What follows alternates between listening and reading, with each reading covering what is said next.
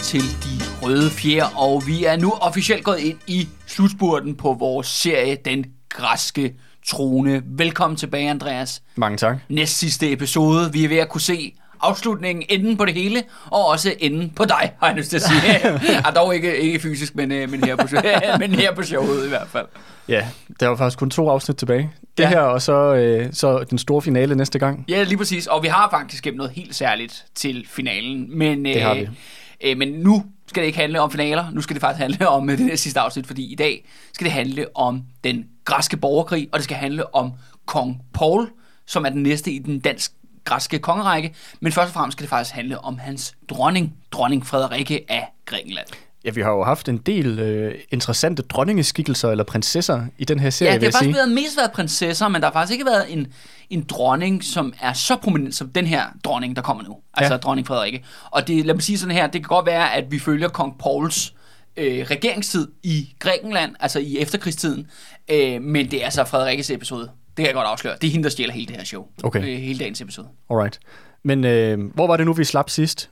Var han allerede øh, blevet Ja. indsat, Paul, i sidste afsnit? Jamen altså det der sker jo er, at vi havde jo ham der, den vildt nederen George II. Ja. Ja. Du kan godt huske vores øh, avislæser der, ikke? Jo, jo. Han, øh, han kommer jo så øh, han kommer tilbage jo der i 1946, mens borgerkrigen sådan set er allerede begyndt. Den er allerede raser i Og Grækenland. britterne har invaderet. Ja, og britterne har besat Grækenland, og de er i gang med at ja, udkæmpe en blodig borgerkrig mod den her meget, meget store kommunistiske partisanbevægelse. Mm. Kommer George den anden, han kommer tilbage, men han, har jo, han er jo så nederen, at hans kone går jo fra ham, øh, og han har ikke nogen arvinger, og han dør så i 1947. Og det efterlader så endnu, kan man sige, en søn af Konstantin den Første. Det er mange øh, konger, han har Er du produceret. sindssyg, altså Konstantin? Det er lige før alle hans sønner har fået en omgang. ja, ja det, det er faktisk lige før, ikke?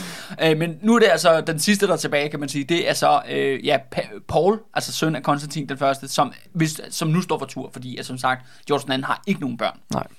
Så han kan ligesom tage øh, regeringsmagten. Men kong Paul, allerede da han kommer til her til magten i 1947, så er han faktisk, øh, ja, han er faktisk meget syg. Øh, sådan, sådan re- regulært, kan man sige. Så han, han døjer med dårlig helbred. Ja, ja, og det skal, øh, spoiler alert, han kommer til at dø af kraft i dagens episode, slutningen af dagens episode. Så han, døj, han bøjer med noget rigtig meget sygdom, og så kan man sige, øh, han har jo ikke stemplet som den værste konge i den dansk-græske kongerække. Den går til storebror George II, øh, men han bliver tit faktisk betragtet som en meget svag konge. Ja. Altså, han er ikke en, han er ikke sgu ikke en stærk øh, personality. Det er ikke ham, der laver øh, kup øh, inden for top med Nej, statsapparatet. nej, og, og, men, det skal, men det er derfor, at hans dronning bliver rigtig, rigtig vigtig. Altså, Okay. Fordi at øh, Frederikke der, tyske Frederikke, hun, øh, hun kommer til at, simpelthen at være altså på mange måder den, den dominerende skikkelse. Det er hende, der bestemmer faktisk i de sidste år af det dansk-græske kongehus. Det er faktisk også hende, der faktisk har fået skylden for, at der ikke er noget dansk-græsk kongehus mere i Grækenland. Okay, Så der er- kan man sige, der ligger meget... øh, På hendes skuldre? Ja, meget på hendes skuldre. ikke? okay. Men øh, har vi introduceret hende ordentligt? Nej, Før. og det tænker jeg, det gør vi så nu jo, fordi det er jo også hendes øh, episode. Øh, som sagt jo, hun er jo øh, hun er tysker, og hun er ud af den tyske kongefamilie, eller kejserfamilie, om, øh, om man så må Ja, sige. hvad er det nu, de hedder Hudson-rullerne eller Ja, sådan ja noget? lige præcis. Ikke? Hun er faktisk barnebarn af den tyske kejser Wilhelm den anden. Øh, og, øh, og så er hun jo så opvokset i Tyskland. Og det er jo så sjovt, når man læser de der royale historikere, fordi de bliver jo hardcore benægter det om, at det der med, at hun er jo også blevet kendt som nazidronningen. Mm-hmm. Eller den fascistiske dronning. Folk siger, at det er fordi, at hun er tysker, og så der får hun desværre klistret det her øh, markat op, og blandt andet har hun jo så opvokset i Nazi-Tyskland øh, som, som øh, ung. Og hun har faktisk også været indrulleret i øh, Hitlerjugend, eller Hitlerjugens, øh, hvad hedder det, pigepandang. Mm. Øh, og, og det kan man så sige, det var, der er mange, der var jo, kan man sige, og mange var om, om man så må sige, også tvunget til at være med i det her ja. Ja. Ja, nazistiske spejderkorps. Ja. Men, øh, og det er jo så ligesom en ting, og, så- og så siger kongehushistorien, nej, nej, I, er- I er unfair mod Frederikke, og det er bare fordi hun er tysker, og hun er født på en uheldig tid, og hun har det her, det her, det her nazi-klæbsende i sin personlighed. Men Andreas, der er nok sgu noget om snakken, udover selvfølgelig at være medlem af det her Hitlerjugend for piger. For det første, hun havde to brødre, som var med i SS. Altså, og som det, det, det her specialkorps. Ja, øh, bare for SS. Altså ja. ja. dem, der, er ude, dem, der laver folkemord på Østfronten yes. og alle mulige andre steder, og står for rundt, køre koncentrationslejrsystemer og døds, dødslejre. Ja, okay. Så hun havde to, to brødre, som meldte sig frivilligt. Okay. Og det viser jo noget om, hvor familien sådan ligger. Sådan Tænker det sådan lidt politisk sympa- sympatier. ja, Ja, lige præcis. ja, okay. En anden ting, som også er ret grineren, er, hvordan, øh, hvad hedder det, Frederikke og Paul, de faktisk møder hinanden. Mhm. hvordan de overhovedet bliver gift. Øh, Udover kan man sige, at de begge to kommer fra kongelige familier, øh, og de er jo sådan set teknisk set også i familie, fordi den tyske og den danske er jo selvfølgelig også i familie, på kryds og på tværs. Nå, men det, de mødes faktisk til O- OL i Berlin i 1936. Ja, altså det her, det her, det her øh, berygtede og berømte øh, OL, øh, som der blev holdt under Nazi-Tyskland. Øh, Ja, ja, lige præcis. Der mødes de til den her sportsevent, og det er der, de bliver forelsket. Og så hvis vi lige øh, runder tilbage til øh, vores sidste episode netop, hvad der sker med den dansk-græske kongefamilie, de jo, der er tyskerne angriber Grækenland. Mhm. Mm-hmm. Der sker jo det, at de bliver nødt til at flygte jo, ikke? mens at tyskerne de bomber alle de huse, de nogensinde kommer til at bo i. ja. Og, øh, og der sker der så det, at det, de ender jo til sidst i Ægypten, som Ja. ja. du nok kan huske i sidste Ja. episode. Og det er jo en britisk koloni. Og, og så er det jo sådan her, at uh, George II og Paul der, de tager jo så til London for at læse avis på et hotel til krigen er slut. Men resten af familien, og det er jo faktisk specifikt især i form af Frederikke her, som jo står til at blive jo den, kron, hun er jo kronprinsesse mm. på den her tidspunkt, og hun kommer til at blive dronning. Men britterne kigger en gang på hende og tænker, ved du hvad, du er simpelthen for, for, for fascistisk til os. Det går simpelthen ikke, at du hænger ud i London under, under 2. verdenskrig. Det er simpelthen for dårligt. Men vi har et sted, hvor at øh, fascister godt kan være i det britiske imperium, og det hedder selvfølgelig Sydafrika. Mm-hmm. Så de, altså, de tvangssender hende til Sydafrika sammen med øh, hendes øh, søn, eller hendes to børn. Øh, der er en, datter, der hedder Sofia, eller Sofie, og så er der så en søn, der hedder, kommer til at hedde Konstantin den anden. Okay. Den sidste kong ja. I Grækenland. Og de bliver simpelthen tvangssendt til Sydafrika, Så fordi, sådan en form for politisk eksil. ja, fordi at Frederikke er så åbenbart, hun, hun kan åbenbart ikke gå ind i et rum uden at hejle, eller jeg ved ikke, hvad, jeg ved ikke, hvad fanden der er med hende. Men de er bare sådan, du kan ikke, du kan ikke være i Ægypten, og du kan ikke være i London, du kan ikke være øh, er, steder. vi er nødt til at gemme dig Ja, lidt fordi væk. vi er faktisk i krig med Nazi-Tyskland, så det går ikke, at vi har en åbenlyst nazist. Så vi sender dig ned til vores egen hjemmelavede nazister, øh, netop øh, apartheidstyret i Sydafrika. Ja. Og der hænger hun ud, og det, efter sigende, der har de det skide godt i Sydafrika. Kommer virkelig tæt på mange af de her ledende, øh, ja, hvide, Apartheid, ja, øh, boer og hvad ja. det nu ellers er, apartheid-folk nede i Sydafrika. Så de hygger sig rigtig meget. Ja. Og det er altså der, hun er parkeret, så længe at øh, 2. verdenskrig, den raser. Så selvom at hun måske har haft lidt uheldige øh, omstændigheder der- i hendes opvækst, så virker det til, at der er mere med hendes personlige liv og den måde, Ja, hun og agerer hvor, på. hvor, hvor hun ligger sådan politisk, kan man Ja, sige. Ikke? ja. Og, men ved du hvad, Andreas, men for ligesom at slå hovedet på sømmet, fordi der er de så om sider kommer tilbage til Grækenland i 1947. Hvem er også i Athen på daværende tidspunkt? Jamen det er vores gode gamle, apropos fascisme, selvfølgelig gode gamle Winston Churchill.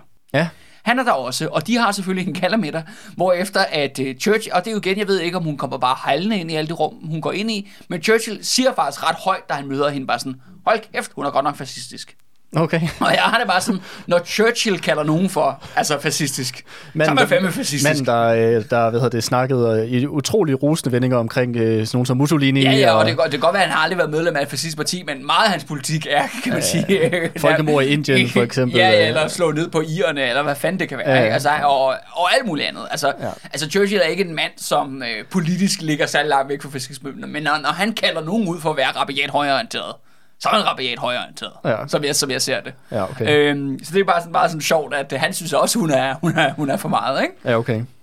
Øh, yes, og, og, Og, det så, og det er jo så efter krigen er slut, at de møder ja, hinanden ja, i Grækenland. Ja, ja, mens ja. borgerkrigen stadigvæk raser. Ja. Og, og så, så sker der så det jo, at George II, han dør jo, og øh, Paul bliver konge, og Frederikke bliver dronning af Grækenland.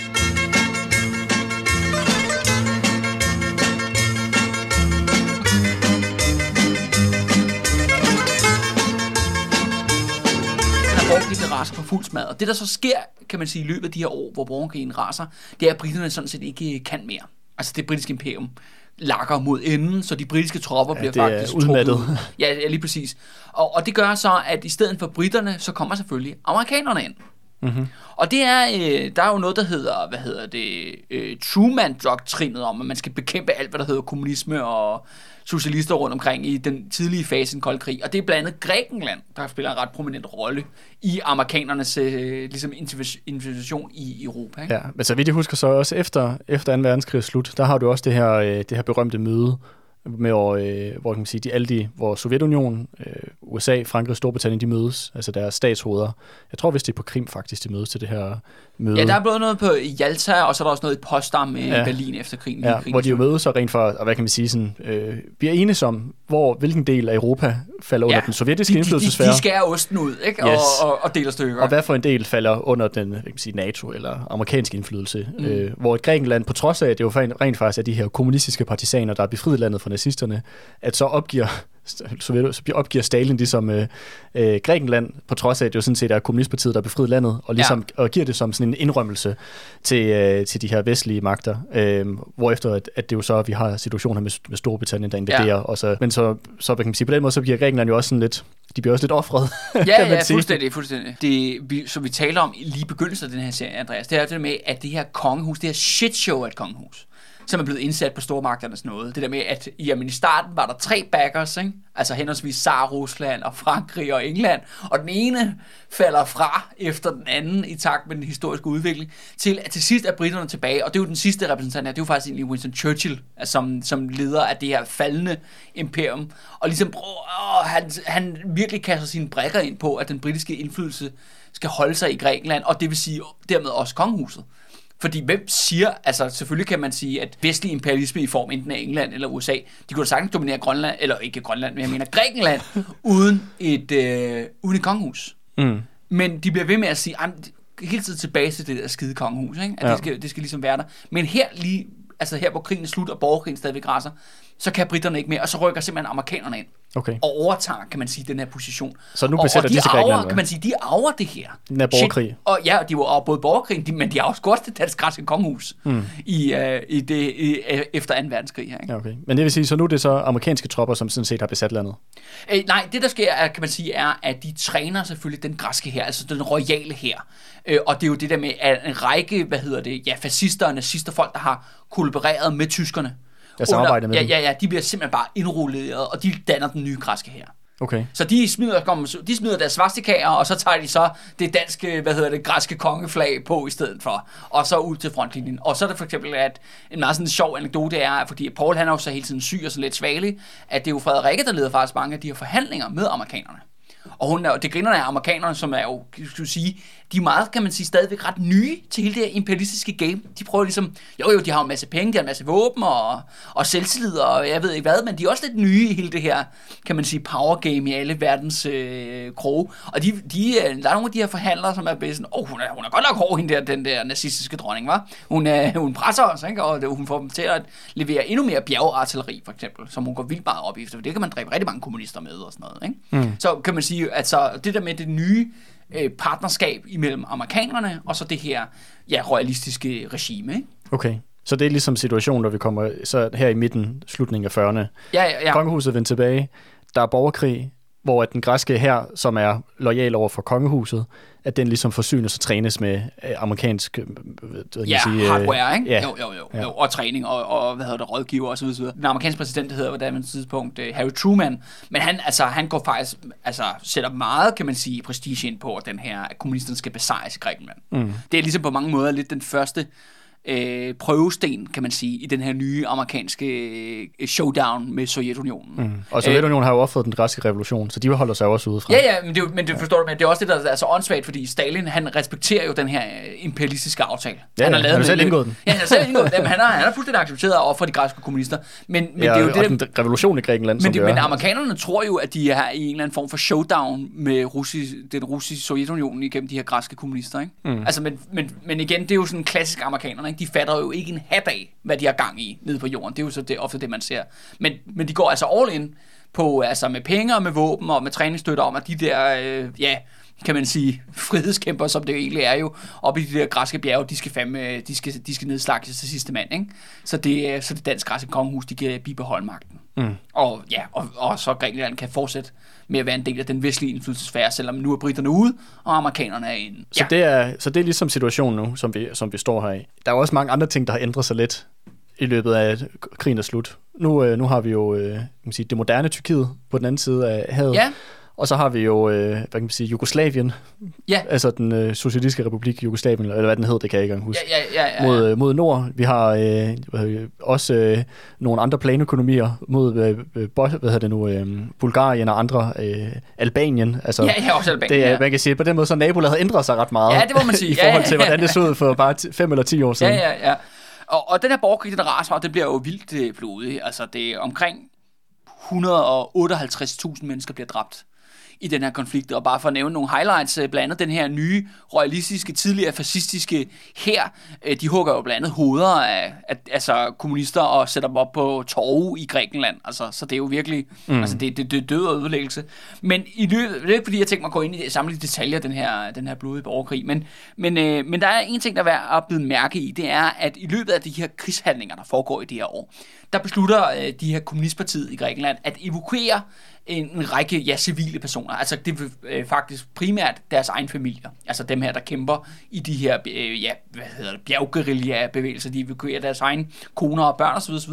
Og så evakuerer de også en, række, en række landsbyer og alle mulige folk. Omkring er det omkring faktisk 30.000 personer som forlader Grækenland, altså bliver evakueret ind i Østbloklandene. Okay. Altså som du lige har nævnt, Bulgarien, Albanien og det lignende. Ja. Og faktisk er det sådan her, i Østblokken er der faktisk en, kan man sige, en solidaritet. Altså de bliver modtaget, det bliver gjort et stunt ud af, at vi modtager flygtninge fra Grækenland, og der bliver sat øh, faciliteter op til dem. Mm. At de ligesom er nu evakuerer dem. Prøver så at redde folk, øh, civile, for, for, for frontlinjen. Det kan godt være, at der er nogle folk, der måske er blevet tvunget med til at blive, blive evakueret. Det generelle billede er, at der taler om, om folk, der deltager i en, i en frivillig øh, evakuering, hvad jeg i hvert fald kan, kan tyde, øh, eller hvad jeg kan læse mig frem til. Men det grinerne er, den her evakuering, det bliver brugt som et kæmpe PR-stunt af dronning Frederikke. Okay. Fordi hun går ud i verdenspressen og siger, at kommunisterne de kidnapper børn Nå. til Østbloklandene. Og de har tænkt sig at hjernevaske dem og gøre dem til kommunistiske supersoldater alle sammen. Og Ja, okay. det, det, det, det ikke? Ja. Så det, hun pisker sådan en kampagne stemning op. Ja, ja, i den vestlige presse. Ja, sådan en antikommunistisk ja, ja, kampagne. Ja, hun bruger det ligesom i den her borgerkrig, og hun, hun bruger sit status som dronning. Mm. Øh, og kan man sige, at det ene ting er, at hun beskylder kommunisterne for kidnapning, men hun svarer også konkret, helt konkret ved, at kidnappe 25.000 børn i Grækenland. Okay, det er du nødt til lige at forklare, hvordan, hvordan fanden det foregår. Ja.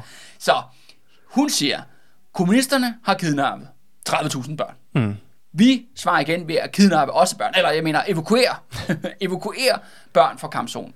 Okay, Og det hun gør er, at hun sætter en række børnebyer op, som det hedder, i det sydlige Grækenland, altså der, hvor det monarkiet kontrollerer. Ja. Evakuerer de, eller kidnapper, de omkring 25.000 personer. Primært børn og kvinder ja. der bliver øh, sendt til de her lejre.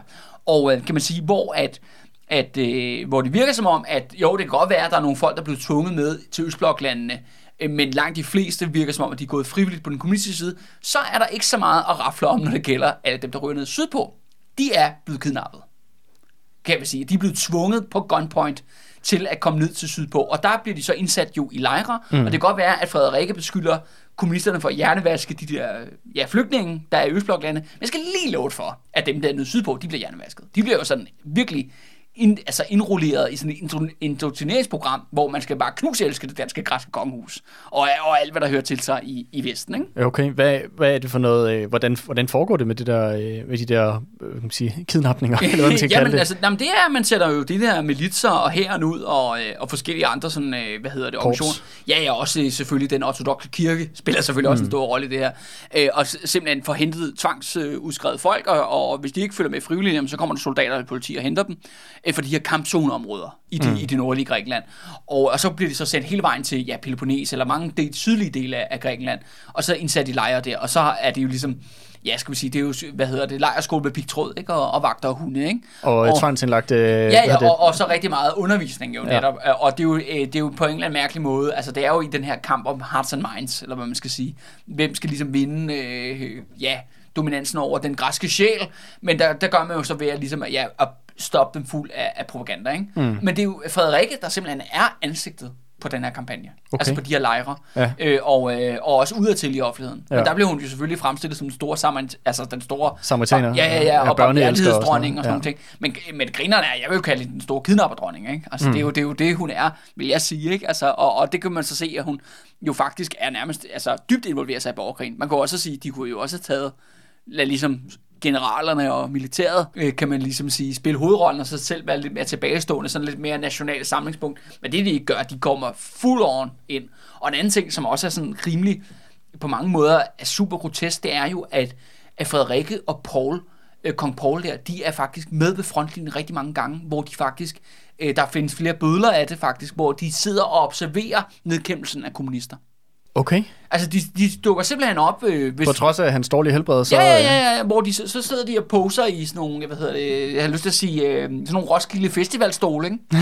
og knapper dåsbajer op, ikke? Og så ser de, hvordan øh, de her tidligere fascister massakrerer en eller anden landsby over på den, på den næste bakke, ikke? Okay. Øh, og, det sidder, og, og så har de selvfølgelig deres pressekorp med alle de her royale spytslikkere, som man nu har som en del af sin propagandamaskine, til at tage billeder af dem, så de kan komme i billedbladet. Ikke? Okay. Er der no- findes der nogle billeder Ja, af det? ja, jeg skal nok lægge dem op ude på sociale medier, når, når det her udkommer. Ikke? Okay. Altså, og, og det viser jo også det med, at de virkelig, altså de bruger deres egen person. Mm. Altså virkelig, altså, og institutionen kan man sige, altså Ja. virkelig benhårdt i ja. den her borgerkrig. Men det er jo også, øh, hvad skal man sige, når de, er så, når, de, når de har så en personlig stor aktie i det, så betyder det også, at deres kongehus som institution også bliver miskrediteret og bundet op på det her jo. Ja, ja, ja, Så- ja, ja. Jeg forstår det også godt, hvis mange også forbinder, hvad skal man sige, kongehuset og hende her, Frederikke og Paul, i mindre grad måske, til det her blodbad og borgerkrigen, hvis det er, Ja. de selv har, ligesom har, int- har involveret sig så direkte i det jo. Ja, lige præcis. Jamen, de har jo gjort sig selv til... øh, hvad hedder Omdrejningspunkt i det? Ja, ja, ikoner, kan man sige. De er jo ligesom... De På er the face, ja, ja. de er the face på, øh, på reaktionens Ja. øh, ja, side i den her borgerkrig.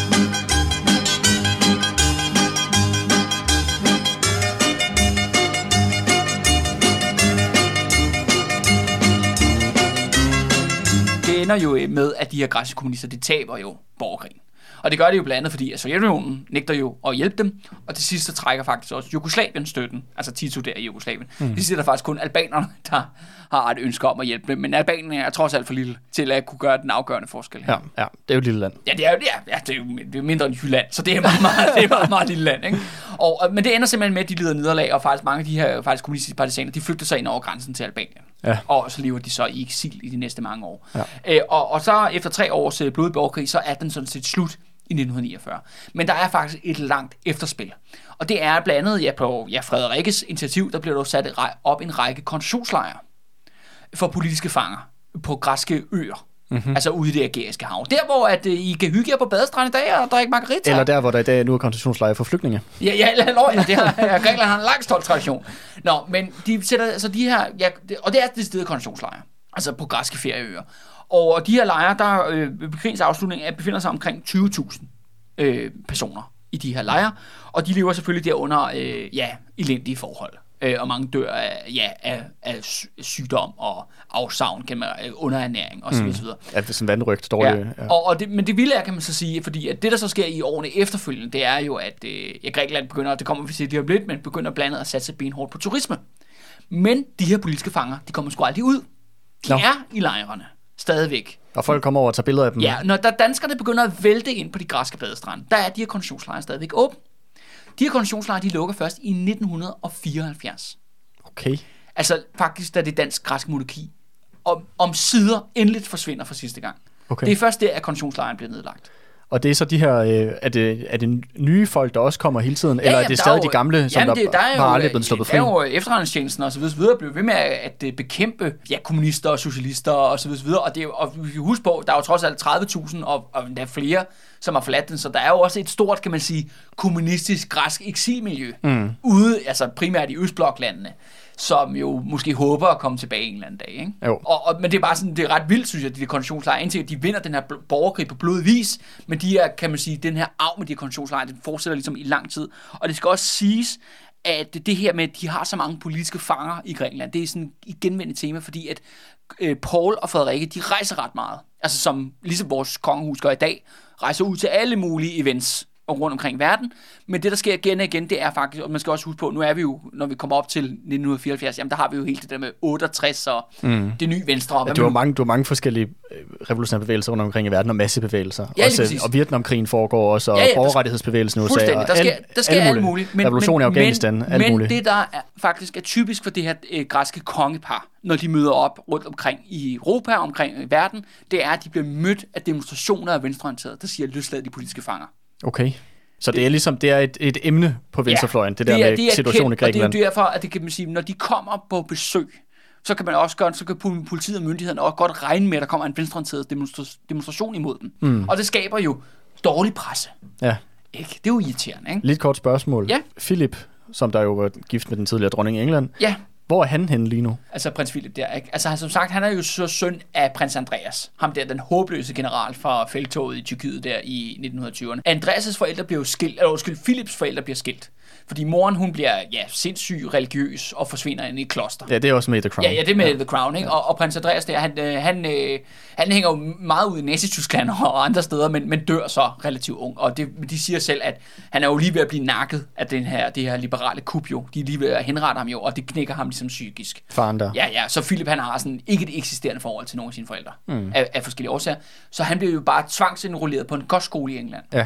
Øh, og derfra kan man sige, så bliver han, han bliver mere britisk, end han er dansk-græsk. Ja. Lad mig sige sådan. Det er på grund af den der opvækst, han har. Og derfra bliver han så indrullet i militæret og blandt andet kæmper på britisk side under 2. verdenskrig. Så, det er bare, så han er ikke i Grækenland på det her tidspunkt under borgerkrigen man, eller noget man kan helst? sige, altså han, hans øh, kontakt til hele det her er meget, han, han er den måske, der faktisk har den svageste kontakt mm. af alle de mange øh, græs, dansk-græske familiemedlemmer, der egentlig er Ja. til det her. Og det er fordi han jo, som sagt, prins Andreas er jo heller ikke lige frem. Altså det er en yngre bror til kong Paul nu, ikke? Ja. Men, men Andreas er allerede død her, mm. når vi kommer til, øh, ja, til, ja, til ja. 50'erne, ikke? 1950'erne. Okay, Nå, men det var, det var heller ikke for at lave sådan en sidespor. Det var også bare, jeg var lige nysgerrig for at høre, hvor passer han ind Ja. i den her periode nu Ja, her. ja, ja, men ja. han er jo virkelig sådan, han er sat langt ude på, på I periferien. Ja, og, og han er jo kun interessant eller relevant, fordi han jo netop bliver gift med Præcis, Elisabeth den anden. præcis. Altså, og, og det kan man jo så sige, det er jo så, for, fordi han bliver sendt til England Ja. øh, af sine forældre. Der er jo vildt mange medlemmer af kongefamilien. Altså, det gælder sådan set også herhjemme vores eget kongehus. Altså for eksempel, hvad hedder det, Christian den 10., som vi har nævnt før. Han havde jo sygt mange søskende. Men langt de fleste af dem altså endte i ingenting. Mm. Forstår du, mener? De, altså, de, øh, kan man sige, de levede bare sådan et royalistisk liv, øh, stille, og så døde de, og de har garanteret også efterkommer den dag i dag. Men du ved, det er ligesom, det er ligesom, det, det fisede bare ligesom ud, ikke? Og det er Ja. jo fordi, de her kongefamilier, de producerer vanvittigt mange børn. ja. Og, der, Øh, og der er nogle gange kun en trone. Ja, nej, og, og det er jo så det, ikke? Og det er jo mange af det der. Enten så er du ligesom familien, mm. og eller også er du de her sidegrene, mm. som ligesom, ja, de, altså det er jo... Lever lidt på statsunderstøttelse og ja, ellers bare visker ja, lidt ja, væk. Ja, og, det, og, ja. og, det, og øh, jeg vil også så sige, som historiker og historiefortæller, det er jo enormt kedeligt at fortælle om, øh, om, øh, om rige mennesker, der ikke laver en skid. Ikke? Altså, det, du ved, det er bare sådan, Nå, de blev født i rigdom, og de døde i rigdom, og der skete faktisk ikke stort de berettede set ikke- aldrig noget. Og der, Ja. og der skete ikke noget i 80 år. Altså, Ja. det er bare sådan boring, ikke? Altså, Yes. og, og det, sådan er der mange af de der folk i kongefamilien. Ja, og Philips liv kunne sagtens have været endt sådan. Men så endte han så Ja, ja, man tilfældigvis. kan sige, ved skæbnens lykketraf, ja. så øh, fik han altså lige fat i den øh, britiske tronfølger, Ja, ikke? jo. Yes. Okay, cool. Men det vil sige, at han er, han er, han er jo et helt andet land. Ja, ja, han er faktisk, de her nu er vi jo nået til 50'erne, så det er jo faktisk her, han, er, jo er, han bliver, hvad hedder det, prinskebal, eller hvad det hedder. gift. Øh, ja, får en prominent rolle i britisk øh, politik. Mm. Men det er jo som sagt en anden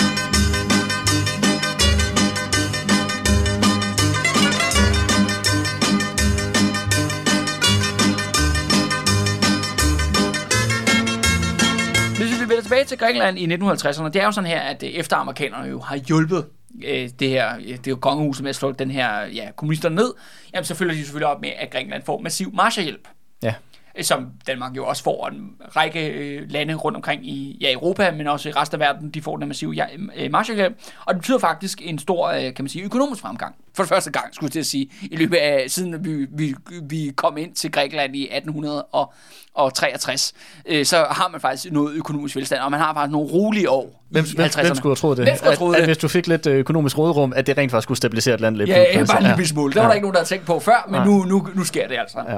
Men det skal jo siges, at altså, kong Paul og især dronning Frederikke, de, øh, de blander sig sygt meget i græspolitik. Men man har altså nogle rolige år i løbet af 1950'erne. Øh, På trods af, at du har de der koncentrationslejre. Ja, ja, ja, ja, ja, ja. Nå, ja, men hvis du lige kigger væk fra koncentrationslejren og kigger over på badestranden i stedet for, så øh, der, hvor der ikke er koncentrationslejr, så er det lige pludselig meget, meget bedre. Og, øh, men, det, men, men en ting, der er sådan, kan man sige, er sådan lidt en legacy fra borgerkrigen, det er, at kongepaladset i Athen, altså det der i dag er det græske parlament, det er faktisk blevet plyndret af kommunisterne, inden at øh, britterne fik øh, ja, jaget dem ud af Athen. Og derfor øh, stopper faktisk Frederikke og Paul med at bruge det som bolig. Okay. De bruger det faktisk det bliver ligesom Amalienborg, det bliver sådan et, øh, sådan et til official events. Der er sådan en palæ på, i på Amalienborg, som kun, som der ingen af, er kong, som der er ingen af kongefamilien, der bor i. Mm. Øh, som bliver kun brugt til official events. Så de bruger permanent på det der landsted, de har ude for Athen, og så derfor... Ligesom, Det er der, hvor der var den der skovbrand. Ja, ja, og det var så bare meget sjovt det der med, fordi øh, hvor mange gange er det der kongepalads nu blevet plyndret og ødelagt i løbet af vores historie. Men det er ligesom en gentagende ting, det der tema, at det der kongepalads, det bliver ligesom fuldstændig rigged Ja. af folk, der ikke kan lide kongehuset. Og det er så her sidste gang, at det sker, og de er sådan, okay, vi, vi tager konsekvensen og stopper med at bo derinde. Ja. Ja. Så, så skal de bare komme og plyndre sig lømme, så meget de har lyst til. Vi, vi er ikke hjemme, ikke? I løbet af 50'erne, det må man sige, altså virkelig, øh, Frederikke der, hun blander sig, altså hun er jo virkelig fremme i skoene. Men hun øh, øh, bruger igen sin personlighed til at lancere sådan en stor turismekampagne for netop at tiltrække folk til at komme på badeferie i Grækenland. Mm-hmm. Du kan faktisk sige, altså vi har jo snakket lidt om turisme hun er sådan en ambassadør, sådan Simon Spies. Øh, ja, det kan, du, det kan du godt kalde det. Øh, men vi har faktisk lidt snakket om tidlig turisme i Grækenland, men her fra 1950 med Frederikke, der er det faktisk her, at den moderne turismeindustri faktisk bliver kickstartet i Grækenland. Ja. Og det er jo noget af det, altså fuldstændig essentielt den dag i dag for, for græsk økonomi, mm. øh, at det er, der kommer mange turister.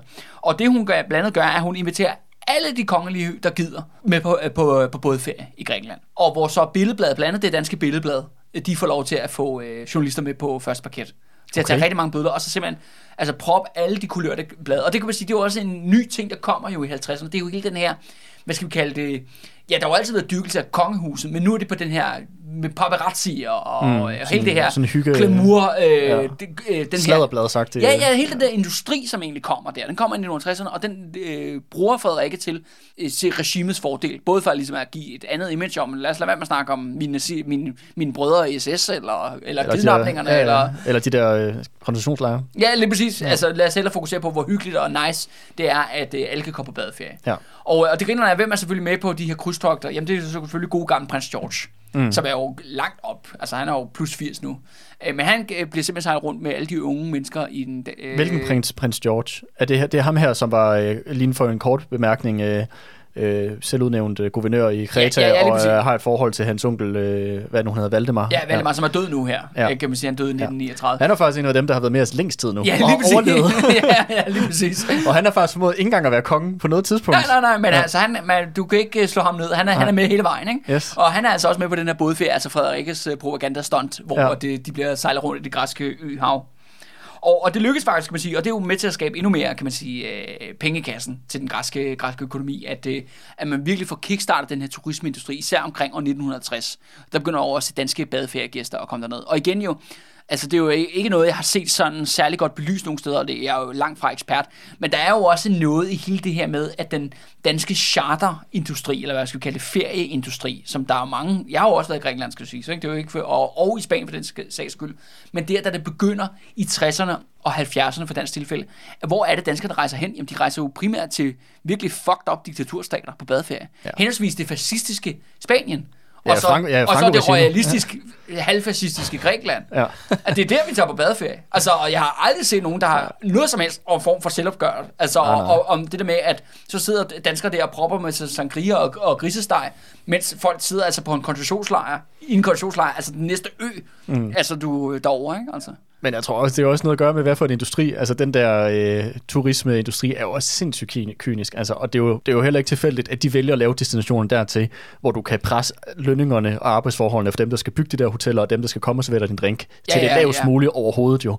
Altså jeg tænker, det er jo lidt andet, hvis du skal gøre det i et land, hvor der måske er, hvad ved jeg, nogenlunde overenskomstaftaler og øh, arbejdsrettigheder og ting og sager. Der er det sgu lettere at gøre det til, et, øh, til en eller anden ø ude i Middelhavet, hvor der også er et eller andet regime, som der gør, at folk lever en, ham, hvad hedder det, en øh, jammerlig Men, tilværelse. men du har en skide god pointe, Andreas. Altså også fordi hele den her charterindustri, at den er med, at dens, dens start, dens begyndelse, dens fundament, det er de her altså benhårde fascistiske regimer, altså som jo netop ja, undertrykker deres egen lokalbefolkning for, at, at vi så herop kan tage på, øh, øh, på lækker badeferie. Ikke? Altså. Ja, jeg synes ikke, at skylden skal placeres på folk, der sparer op et helt år til, at de så endelig kan nej, uge i solen. Jeg synes mere, det er Simon Spies og hvad fanden de alle sammen hedder, de der rejseselskaber. Det er jo dem, der har tjent vanvittigt mange penge på at skumme fløden på at udnytte, at de her øh, folk der arbejder i de her lande her, om det er Grækenland eller Spanien, at det er dem, der hvad skal man sige, virkelig har fået en, jeg kan sige, uh, trukket det korte strå i forhold til, hvem, uh, hvor de har placeret deres, uh, deres rejser. Ja, ja, ja, men altså også den dag i dag, altså folk tager jo også gladeligt til Thailand, på trods af, at det er jo også et diktatur, altså hvor at øh, militæret blander sig, og kongehuset blander sig hele tiden, ikke? Men der var heller ikke, kan man sige, nogen refleksioner om, omkring det,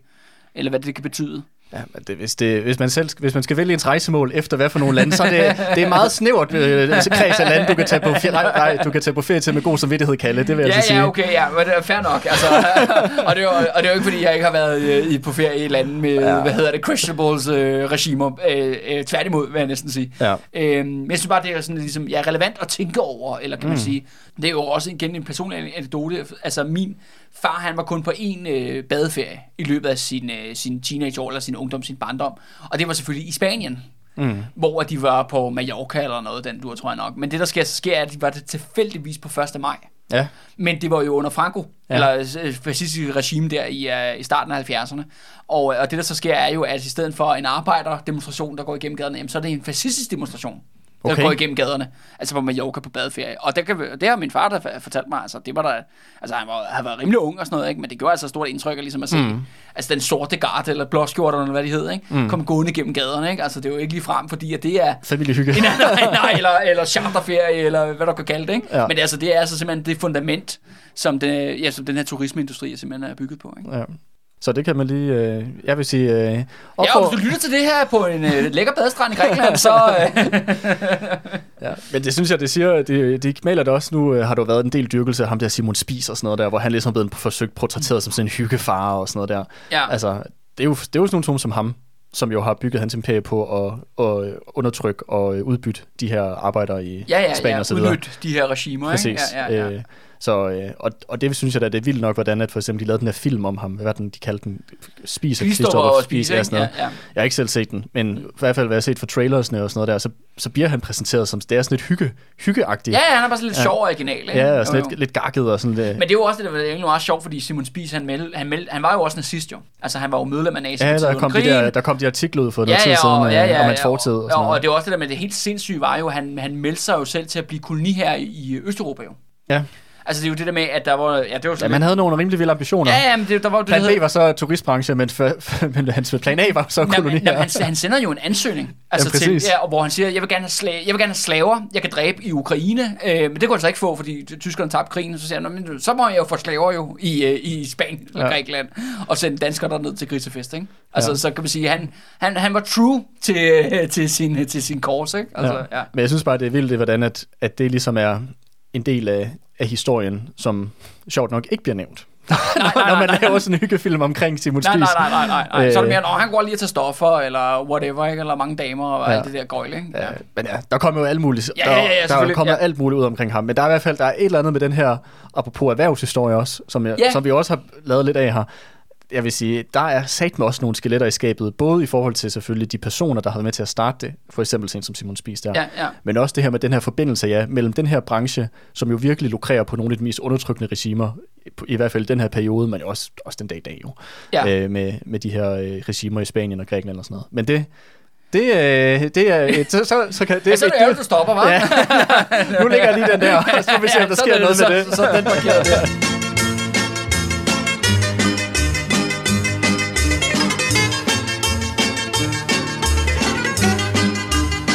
Sagt, man har jo en, en, en optursperiode. Øh, ret øh, ja, interessant er det jo faktisk også, at i 1948, altså mens borgerkrigen stadigvæk rater, raser, der får man jo faktisk øh, de sidste, kan man sige, øer med tilbage til Grækenland.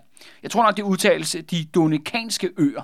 Det er der, hvor landet Rhodos mm. er den største ø. Det har ja. faktisk været en del af Italien, mærkeligt nok, siden 1912, altså siden Balkankrigen, ja. den første Balkankrig. Ja. Men det ender med faktisk, at de her øer kommer sådan set tilbage til Grækenland. Så kan man sige, at de får ligesom ja, endnu en territorial udvidelse af, mm. af landet. Men så starter selvfølgelig den her ballade op omkring Kyberen i ja. 1950. Ja. Og uh, Kyberen er jo den her store ø, som jo ligger derovre i uh, det Østlige, østligste uh, Middelhavet. Ja. Hvor man jo så igen, apropos det, der har ligesom også været en rød tråd igennem vores serie her, det er jo, at man har jo den her meget blandede befolkning mm. af grækere og tyrkere. Ja. Og, uh, og så samtidig er det jo også en britisk koloni. Og britterne har ikke tænkt sig at opgive Kyberen lige der i 1950'erne. Og udover kan man sige, at der er så spændinger mellem de to befolkningsgrupper, så er der selvfølgelig også mest faktisk spændinger med det her øh, britiske besættelsesregime. Mm. Og det betyder faktisk, at der starter en, øh, ja, en modstandsbevægelse mod det faktisk primært britterne. Øh, i, fra, ja, fra 1954 til 1964, der har man simpelthen sådan en befrielseskrig. Ja. Øh, og, og det skaber jo også vildt mange spændinger. Og der kan man så sige, at det er jo så heldigt for kong Paul og Frederik, at de har byttet øh, amerikanerne ud med britterne. Fordi ellers så havde det godt nok stramt med deres, øh, med deres overlord. Fordi det skaber altså en masse problemer. Ja. Altså, at, øh, at faktisk er, de er jo selvfølgelig sympatisk indstillet over for de her grækere på Kypern, ikke? Og deres leder er jo også sådan en ærkebiskop eller en biskop. og, Øhm, ja. fordi, okay, jeg kan ikke huske helt vildt meget om det er ikke fordi, vi skal, det er ikke fordi, vi Nej. skal lave en lang serie. Men så vidt, så vidt her, jeg vel? husker, så er der også noget med den der modstandsbevægelse, der leder den her kamp i Kypern, som også er sådan, øh, eller også nogle generaler eller sådan et eller andet, hvor det også er sådan lidt Det kommer vi til. Altså, ja, der, der kommer sjovt nok flere kub og, og mere fascisme Ja, øh, på fordi banen. det og, det- fordi- og, Ku- og Kyberen spiller en stor rolle Yes, også i det. fordi yes. jeg, jeg husker nemlig, der er noget også i forhold til det med Tyrkiet, der invaderer, at det også er sådan, det kommer ikke ud af det blå, at det Nej. også har noget at gøre med, øh, hvad det er for en for, kan man sige, form for politisk kraft, Ja. som også kommer til som der, i forhold til den der oprørsbevægelse i Ja, Cypern. men min, min pointe er bare, at ligesom det her, kan man sige, den evige konflikt, den, den fortsætter, og den her mm. konflikt er jo faktisk også på mange måder jo uforløst. Altså, Kypern er jo delt i dag. Ja, ja. Og det er jo også det der med, det er jo, vi har så de her to NATO-medlemmer, altså Grækenland og Tyrkiet, som har vi, altså nærmest, altså der er jo en, øh, kan man sige, en... øh, Afmilitariseret jeg ja, grænse sige, ned igennem øen. Ja, ja, ja, det er sådan et, øh, hvad hedder det, Korea, altså, hvor der er en del, øh, hvad hedder det, sådan en zone, ikke? Og, mm. og hegn, altså to øh, separate samfund, der lever på hver sin Ja. ja. side i, på den her ø, Kypern, ikke? Og så Kypern, som er så dag, altså den græske del, er jo så et, et selvstændigt land i dag, på trods af, at ja, måske det skulle være en del af Grækenland. Nå, men det er en, en, en Ja, kæmpe jeg, anden diskussion. Jeg tror, det var jo også en af årsagerne, at, at lige præcis, at Tyrkiet invaderede jo. Det var jo også Ja, ja, ja, ja. spørgsmålet om, at perspektivet om at have Grækenland, der ligesom omslynger Tyrkiet hele vejen for sin sydlige side, Ja, øh, som var jo man sige, uacceptabelt for Tyrkiets eller for Ankaras synspunkt. Og så samtidig med, at du også har den der med, at en stor del af befolkningen var tyrker, der bor Ja. på Kypern. Det, øh, jeg tror ikke, det var så lige til. det, det, der, var ikke, der var ikke lige en hurtig, nem øh, løsning. Alle var glade. For, glade Nej, alle, det tror var- jeg, det tror jeg ikke. Det var lidt øh, kompliceret. Så jeg, ja, bare det at sige, at de skal til Grækenland, tror jeg, det, det, det, det er mere kompliceret end som så. Okay. Ja. Nå, men Andreas, vi skal jo selvfølgelig også, fordi vi nærmer os jo også afslutningen af serien, så skal vi jo selvfølgelig også lige afslutte med nogle, med nogle gode gennemgange og nogle fede karakterer, vi har haft med os i lang tid, og det er jo selvfølgelig Kæmpen og Orgasmejægeren. Henholdsvis prins George, ja, Greta har jeg næsten lyst til at sige, og selvfølgelig Marie Bonaparte. Ja. Hvad, hvad, hvordan, fordi Hvad sker der med dem? Ja, hvad sker der med dem? Fordi de, er, de nærmer sig netop også deres livs afslutning. Altså, George er på den der krydstogt i Ja, Grækenland. ja, ja, og han øh, bliver ved med at tage ned til, øh, til, til Greta og, og, kan- og skrige til folk, kan I huske mig? Men altså, han, øh, han, øh, han dør øh, 88 år øh, i 1957. Nå, det er næsten aldersrekorden i det kongehus. Ja, der. det må man da sige, men altså, det grinerne er, at han så ja, altså, råber og skriger om Kreta til det sidste. Nå, Det har virkelig sat sig et stort præg på ham, altså, den her, de der år på Kreta der. er Han, det var øh, han bare vild med. Ja, det var han vild med. Og hvad så med Maria Bonaparte? Øh, ja, hun er jo så også blevet jo en, en ældre kvinde jo, mm-hmm. øh, på det her tidspunkt. Hun er godt nok blevet en smule, øh, ja, skal man sige, lidt, måske lidt øh, gammel, gammel konebitter, øh, fordi hun, hun har ikke så meget sex, som hun plejede at have. Nå, Fordi hun, ja, hun er ligesom, desværre med alderen, øh, det sætter bare nogle begrænsninger over. Bare. Så hun kan ikke ligesom, så det, hun, det skriver hun meget om, at hun er sådan lidt sur over, at det ikke er lige så meget, som det plejede at være. Nej. Men til gengæld så kaster hun så, øh, hun fortsætter sådan set med sin, øh, kan man sige, øh, ja, studier i, ud i seksualitetens øh, alle mulige mærkelige afkroge. Ja, og hendes søn slap for det, for at blive et Heldigvis for eksperiment for det. øh, men nu kaster hun sig til gengæld over, hvad hedder det, kvinder i Afrika, som er blevet øh, omskåret. Ja, Det har hun et stort feltstudie, mm-hmm. Mhm. hvor hun tager til Afrika og kigger på øh, afrikanske kvinder, der er omskåret. Og så begynder hun også at opsøge øh, fængsler, faktisk primært i Frankrig, skal siges, der- fordi der bor hun jo også en del af tiden. Øh, og der opsøger hun så fanger, der har, eller kriminelle, som er blevet dømt for at begå øh, nekrofili. ja så sex med lige. Ja, sex med lig, og det blev hun meget fascineret af på sine gamle dage. Okay. Øh, men, altså, men efter sine deltager ikke i noget. Altså nej. hverken omskåring, øh, omskæringer eller nekrofili i praksis. Hun, hun studerer det bare meget indgående. Okay, men man kan sige, at det her, den her form for det her felt, altså sex eller hvad skal man sige, over, overgreb mod kvinder, som Ja. kvindelige omskæringer jo er, eller former for sådan over, overgreb på døde mennesker. det er Ja. ligesom hendes interesse. Det, det, det er Ja, ja, nu- ligesom inden for det her område, at hun bevæger Ja. ja. sig også mod hendes sidste år. Ja, ja, ja, ja lige præcis. Og, og hun dør så i, i 1962. Okay. Men det kan man sige, true, true til hendes, øh, hvad hedder det, fascination af det seksuelle, øh, virkelig ja, gående fra det mørke sek- afkroge, ikke? Ja, altså, ja. ja, ja, alt fra, gående fra det seksuelle til, til overgreb Ja, og ja, ja, ja, hvad ja, det må ja. være. Ja. Okay, men hun har været en kulørt person, må man sige. Det må man sige. Ja. Og, øh, og det er jo så her, hvor vi skal sige farvel til dem. Øh, og det var jo virkelig et, øh, et fascinerende øh, makkerpar. Ah, ja. øh, det, jeg Umage tror, par umage par. Jeg tror ikke, at der er nogen andre personer, vi har dækket her på det røde fjerde, der kan sammenlignes med, med de to. Det var godt nok, øh, det var godt nok anderledes, vil ja. jeg sige.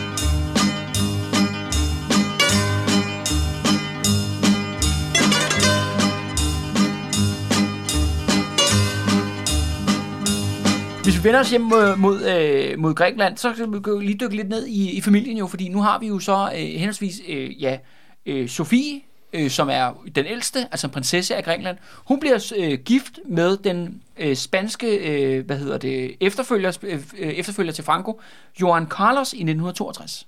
Hvad, prøv lige, prøv lige gentage det. Hvem bliver gift med hvem? Kong Paul og, og dronning Frederikke, de har to børn. Ja. Den, den, ældste, den ældste, det er, en, det er en pige eller en kvinde, der hedder prinsesse Sofie. Mm-hmm. Hun bliver gift med Juan Carlos af Spanien Okay. i 1962. Og det var ham her, kongen, der efterfølger Franco jo, yes. efter Francos som, død. Ja, ja. Som, som, øh, som ham, øh, Juan her, som, som jo mere eller Ja, mindre Juan blevet, Carlos, ja. som jo mere eller mindre blevet indsat af Franco. Ja, ja, det var også ham, der blev nødt til at gå af her. Ja, han abdicerede for noget tid siden ja, ja, efter en masse skandaler og elefantjagt og alt muligt andet gøjl, ikke? Ja, og alt muligt. Det var også øh, sådan, jeg tror, det var noget med også, at øh, han havde overført en masse penge øh, til sin egen private konto og sådan noget, selvom at du får en meget, meget fyrselig hyre som konge, kan man sige. Ja, ja, ja. Så han alligevel, jeg tror, det var den Dominikanske Republik, han, han flygtede til, eller sådan et eller andet. Så nu tror jeg, han lever rigtig fint dernede. ja, ja, lige præcis. øhm, Men det er i hvert fald ikke med til at, ligesom, at uh, mane de her rygter om, at, uh, at uh, Frederikke er nazist eller fascist. At, uh, Læg en dæmper på det. Ja, at hendes datter bliver gift med den fascistiske mm. uh, tronfølger, kan man ja. sige. Uh, ja, det- for det der regime. Ikke? Men Og det der vil, man, jo- Så det vil sige, at hende prinsessen her, så, som der så øh, var Frederikkes datter, er det så hende, der var, var hun gift med Juan det meste af livet, og Ja, ja, hende der er mor ja, til, ja, jamen, ja. til den nuværende konge i Spanien? Jamen, så, jo, så er hun givet, så ja, ja, ganske jeg tror givet nok faktisk, at også. hun øh, stadigvæk er i live, ja. altså den dag i dag. Ja. Så uh, ja, Okay, så der er også en forbindelse der. Ja, lige præcis. Det er bare for at sige det der med, at øh, de to regimer, altså henholdsvis i Spanien og Græ- Grækenland, de er sådan set forbundne, Ja. kan man sige. Også med det her, altså helt konkret det her ægteskab. Ja. Altså det kan godt være, at i 1962, at øh, hvad hedder det, royale alliancer gennem ægteskab er ved at gå af mode, men de holder sig til de gamle dyder Ja, ja. øh, dernede, ikke? ja. Men det er sjovt, hvordan de her royale familier, at de er bare ekstremt sådan forbundne som et æderkoppespind på kryds og tværs over hele Europa. Ja, Altså, nu har vi den her græske, danske kongehusaffære, hvor Frederik er tysker, og Philip der er sendt, sendt afsted til Storbritannien, og, Ja, ja, ja. og nu øh, hende her, øh, der bliver øh, gift med en spansk konge. Altså, det er jo meget, det er jo et stort forgrenet netværk, må man sige, det må man øh, sige. på kryds Og er jo tværs af der med, landegrænser. på trods af, at de skal jo være forestillet at ligesom være det nationale samlingspunkt i hver deres nation, så er de jo meget mere sådan international elite, Ja, ja. end noget som helst andet. Altså, Ja. der, de er meget lidt nationale, faktisk. Altså sådan forbundet til et land, synes jeg. Det er i hvert fald, når man ser netop på det her gigantiske familienetværk. Ikke? Ja. Men hvis vi vender os mod tronfølgeren, netop ham, der skal blive til Konstantin den anden og den sidste mm-hmm. i den dansk-græske kongerække. Han, øh, ja, han er jo en øh, ung gut, øh, og han, øh, ja, han bliver faktisk, øh, han starter, kan man sige, godt, fordi han vinder faktisk OL i... Det er ham, der øh, efterfølger Paul. Det, ja, det er præcis. til Paul der. Men han vinder faktisk OL i dragbåd i Italien 1960. Nå, Og det gør han, fordi... jeg aner ikke, hvad dragbåd er. Nej, det, jeg ved heller ikke, hvad det er. Jeg har bare set, der står dragbåd. Okay. Øh, og, øh, og, men han, han, han har faktisk en dansk træner.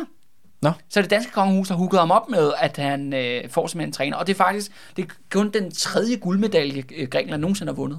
Okay. Hvor ham der, øh, Louis, ham der løberen, der er han helt tilbage fra 1896, han var nummer et. Ja. Og så kommer der så en i midten, og øh, jeg tror nok i 1912, eller lige der omkring de år der. Ja, og, sjovt. Og det skaber også lidt uh, positivt uh, publicity. Ja, så glemmer man igen de der koncentrationslejre. Ja, lige præcis. Og, og apropos konditionslejre, Andreas, for det, det er jo næste, det næste, det skal handle om. Vi skal netop handle om, at i 1963, der, øh, der sker der netop det, at, øh, at prinsesse, eller undskyld, dronning Frederikke bliver overfaldet af en demonstration i London i det år. Netop på baggrund af det. Okay. Det sker er, hun- at det her kongepar, altså kong Paul og Frederikke der, de er jo hele tiden ude at rejse til forskellige events, og de får faktisk også meget begyndende kritik derhjemme, fordi det er jo sådan her, det meste af Grækenland, du kan ikke, det tager flere dage at rejse fra det indre af Grækenland til Athen, fordi infrastrukturen er så elendig, og der er stadig så mange områder af Grækenland, som er ludfattigt, især i det indre af landet. Mm. Øh, kysterne på grund af turismen oplever så en udvikling, kan man sige, og øerne ude oplever en udvikling, men der er rigtig meget af det indre af Grækenland, som ikke oplever en udvikling. Og samtidig har du altså et konge, øh, kongepar, som hele tiden fiser hele Europa rundt og hele verden rundt på første klasse. Ja. Og det er sådan her, at øh, ja, Frederikke og kong Paul er i London. Det skaber jo med god grund lidt, lidt Ja, kur på det, tråden. ja, folk er lidt sur over det. Ja, de er så til, til, et, øh, ja, til en stor event i, i London, og så sker der så det, at en række eksilgrækere, de samles sammen med, kan man sige, folk fra den, sådan, den lidt brede britiske venstrefløj, de samles så en demonstration ude foran hendes hotel. Mhm. Og der sker så det, at der er faktisk en øh, kvinde, hvis mand sidder i konditionslejr, Ja. som løber ind faktisk og, øh, og øh, faktisk overfalder øh, Frederikke Nå, griber hende i håret, og de slås og sådan nogle ting. Og der, hun har selvfølgelig en bodyguard, øh, dronning Frederikke, men den her bodyguard bliver slået ned af nogle andre de her demonstra- demonstranter. Okay. Og det ender faktisk med, at dronning Frederik bliver faktisk jagtet igennem gaderne i London, indtil hun øh, lykkes hende at, simpelthen at løbe ind i et eller andet tilfældigt hus og søge ly der for demonstration, og så politiet kan blive tilkaldt. Okay, vildt. Øh, og, øh, og jeg har det bare sådan, det er lidt, sådan lidt sjovt, øh, eller øh, jeg ved ikke nej, det er ikke sjovt, men det er bare, det, det er meget, meget sjældent, synes jeg, at øh, de her herskere, som det egentlig er jo, faktisk bliver konfronteret af nogle af deres ofre, eller sådan af, af normale mennesker, og det faktisk har en eller anden, jeg ved godt det her, hun slipper med nogle knups, det er jo ikke fordi hun bliver mm. dræbt eller, eller noget, men det er jo ubehageligt for hende. Ja, ja, sikkert. Men bare i forhold til, hvor mange familier hun har været ubehagelig overfor. Ja, der er blevet smadret. Ja, ja, altså, folk er døde, ikke? Eller, sådan, ja. Eller kidnappet, eller hvad det kan være. Ja, ja. Så Ja. det, det er bare, øh, jeg synes bare, det er værd at bide mærke i det der med, at man faktisk sådan øh, konfronterer de her magthaver in their face, ved at gøre mm. det faktisk ubehageligt, ødelægge deres dag. Mm. Det synes jeg det på en eller anden måde, at, at det har vi sgu for lidt af. Altså, og det, øh, jeg er ikke faldet over så mange sådan nogle historier, hverken med det her dansk græske kongehus, eller med forskellige magthaver, vi har haft her på showet mm. i løbet af alle de år, vi har lavet det. Ja, der er blevet konfronteret med deres forbrydelser på den måde. Ja, ja, faktisk er du er så ikke... Ja, min kvinde, hvis mand sidder i konstitutionslejr, de er ja. selvfølgelig venstrefløjs øh, folk, begge to, ikke? Nå ja, ja, ja, men alligevel. Altså, Ja. ja. derfor øh, gør det jo ikke øh, fra eller til, at hendes mand stadig sidder, sidder i konstitutionslejr. Nej, nej, men, men den store pressehistorie i 1963, det er jo selvfølgelig, at, uh, at, at, at, at dronningen er blevet overfaldet af en vild anarkist, ikke? Mm. altså, Det er altid de anarkister. Satans græske anarkister. Ja, ja, ja, lige præcis, ikke? Men det, der kan du bare så se det der med, at, at men det her, det taler jo om et, et offer, mm. der konfronterer sin ja, overgrebsmand eller sin gerningsmand. Ja. Ja. Altså, det er jo, det er jo gerningskvinde i det her tilfælde. Jo. Det er jo egentlig det, der er tale om her. Ja. Og der er jo selvfølgelig også en politisk kritik. Ja, ja, 100 Altså, procent. at- og, men- og det er en politisk demonstration Præcis. mod, øh, mod det danske rets kongehus ja. og så videre, så videre. Øh, men det er bare altså det med, at hun, ja, den her kvinde løber ind og, øh, mm. og trækker hende i håret og, og råber, hun er et dumt svin, ikke? Mm. Hvilket hun jo de facto er. Ikke? Ja, ja. Eller var.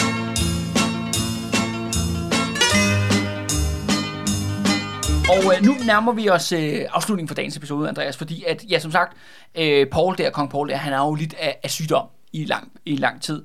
Og han dør faktisk, endelig kan man sige, øh, af mavekræft den øh, 6. marts 1964. Han dør 63 år gammel. På trods af, at kong Paul er død her, og så er det jo så Konstantin den anden, der, skal, der nu bliver konge af, af Grækenland, så betyder det øh, på ingen måde, at Frederik øh, som man siger, går væk eller træder skridt tilbage. Hun får faktisk endnu mere magt. Mm-hmm. Over den, den, Hun udfylder det her tomrum. Ja, fordi det skal siges, at Konstantin den anden, han er kun 23 år gammel, Okay. da han bliver konge af Grækenland. Ja. Ja. Så det er en ung, en ung konge, der kommer ind på, på scenen her, og altså den her... Men det er jo så hans mor jo, der er Ja, det er, nu det er så hans mor, dronningemoderen, Ja. der, øh, men hun går altså simpelthen ingen steder. Yes, og hun bibeholder kontrollen, ja, først, jeg vil sige, over ja, Konstantin den anden, men også over hans danske brud, netop prinsesse Anne-Marie af Danmark.